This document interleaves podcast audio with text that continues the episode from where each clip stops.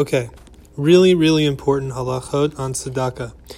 From the Rambam Mishnah Torah in the chapter Matanot Anim, Gifts to the Poor, chapter 8. Tzedakah harhi b'chol nadarim. Tzedakah is included in the category of vows. Hari alai sela tzedakah hari sela zo tzedakah anim miyad. If a person says, "Behold, this um, coin is for charity," he has to give it immediately to somebody who needs it. The imacher avar bal devaro. That there's a there's a verse in the Torah that says, "Don't be late on fulfilling your vows." So if you make a pledge to tzedakah and you don't say bli neder, you need to go ahead and get it given as soon as possible to not be over delaying on fulfilling vows. Because you have the money and because there are always people who need. If you really literally can't find poor people, which is impossible today because of the internet, but back when they didn't have the internet and immediate electronic transfer of funds, you would put it aside until you found somebody who would be a recipient. Now, if you made a condition when you said you're going to give this charity that you're not going to give it until you find the poor person, then you don't have to set aside the funds. Again, today this is totally impractical because there is always the immediate ability to transfer uh, funds for tzedakah, which is a miracle. I'm not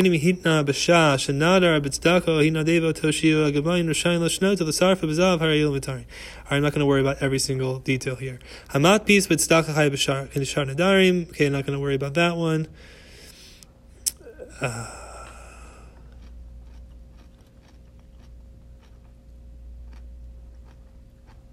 okay.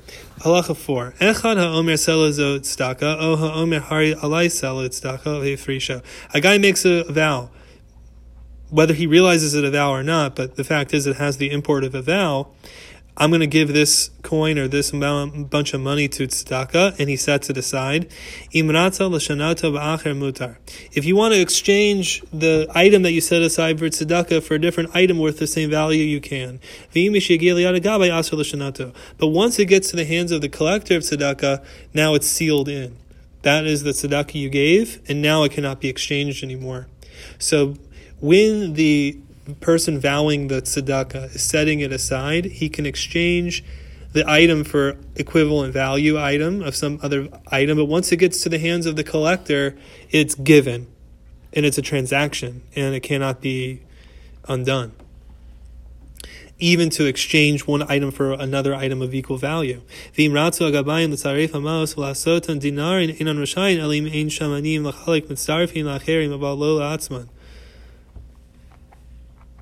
And in fact, this is so intense that the tzedakah collectors can't take the individual contributions and wrap them all together in one big check unless there really is only one recipient then he they can um, they can put it all together in one in one lump sum. Like they can exchange it, the coins for a big coin worth the same value of the little coins. But in other words, the point here is something we're learning um, very interesting about tzedakah is these gifts, like in other words, they can't. You gave 20 and he gave 50, and the idea is to distribute it to different recipients those gifts are given once they reach the hand of the collectors. The collectors can't then go and say, oh, well, we're going to decide to uh, pool all this money and make it one big check and give it to one guy. No, if there are as many recipients as there were individual gifts, those individual gifts have to stay in the form that they were given. And this is going to be like more obvious why when you talk about people giving specific items to say a synagogue like the tzedakah collectors don't have the right usually to say, um, oh, he gave um, a book and he gave a chair and he gave whatever, we'll sell it all and make it money for the shul. No. Like once the gift was given to the collector as I'm donating this item for this organization, they don't have the right to mess with that. Because when they're receiving the item, they're receiving it on behalf of the recipient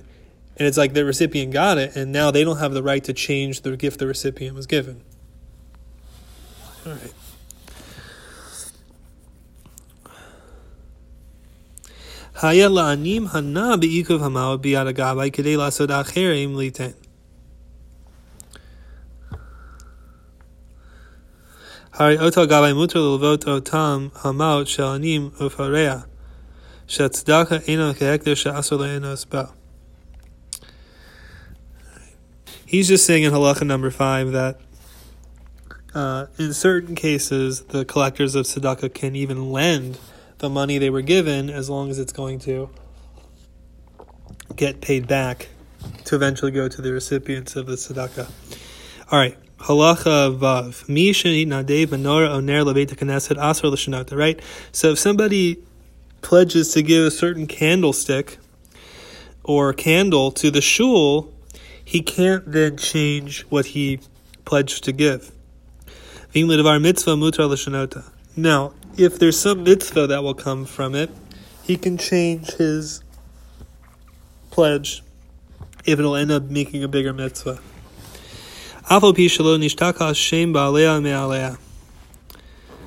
In other words, I think he's saying here normally somebody pledges a candlestick to the shul the shul can't say, thanks for the candlestick, we're going to sell it because we need the money more, unless the money is clearly going to create a bigger mitzvah for the shul. Like I can imagine the the shul has enough candlesticks. They really need though is uh, some food for somebody. Mm-hmm. Then they can make that exchange.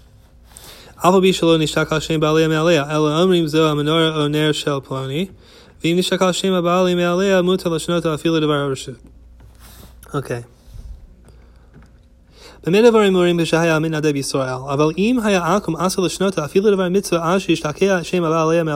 And this is a fascinating case in the Gemara. I happen to have just seen it. If a non-Jew is pledging a certain item to the shul, that item cannot be exchanged for something else the, the shul deems more necessary, even if it's going to make a bigger mitzvah, because that's going to make the non-Jew upset. Okay. What if, it doesn't? Once the non-Jew's name is no longer obviously attached and associated with this item, such that people forget about it that he was the one who gave that item, then it can be exchanged for a different value. What if the guy himself is like, "Oh, you can exchange"? Yeah, of course, if he makes if he makes the condition, but if he doesn't make the condition, it's just pointing out a very interesting cultural, just spiritual difference uh, about Jews is that we don't mind if the item is exchanged for a different mitzvah. And there can be all sorts of reasons for that.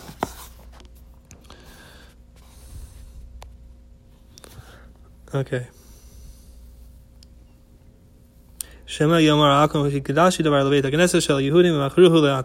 Because it might look bad to the non-Jew because he's going to say, "Hey, I donated my thing to their synagogue, to their place of worship, and they sold it for themselves."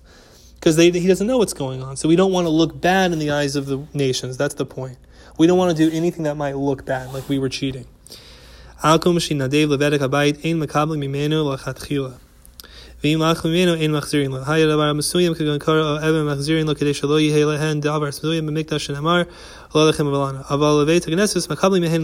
Fascinating. If a idol worshiper, a straight up idol worshiper, wants wanted to um, donate one of his items to the temple, we wouldn't take it. We wouldn't take it. If we took it, we don't give it back, but we shouldn't take it because we want the temple to be built up solely by the property of people who are not idol worshippers. Okay? But that law does not apply by synagogues, which are sort of like miniature temples spread out all over the world in the first instance, we'll take a, a, a gift from even an idol worshiper for a temple. I mean, sorry, for a shul. Interesting. As long as he says, I am donating this item to your synagogue according to your mindset that you believe in one God, but not that it should be any type of elevation for my false gods, right? Mm-hmm.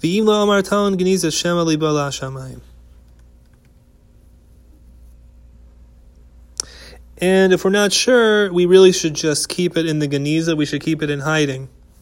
Because maybe his heart was for the right reasons, for, for heavenly purposes. It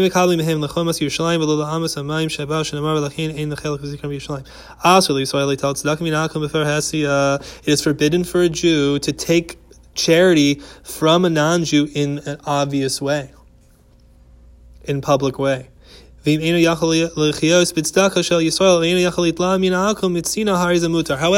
if he can't get money from a Jew, and there's no way for him to live except for to take a donation from a non-Jew, then he can do it, even in public.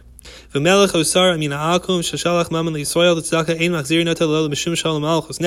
if the authorities of the nations are sending us a gift, we can't send it back because then that would create um, hatred and strife um, with uh, that political government. Government.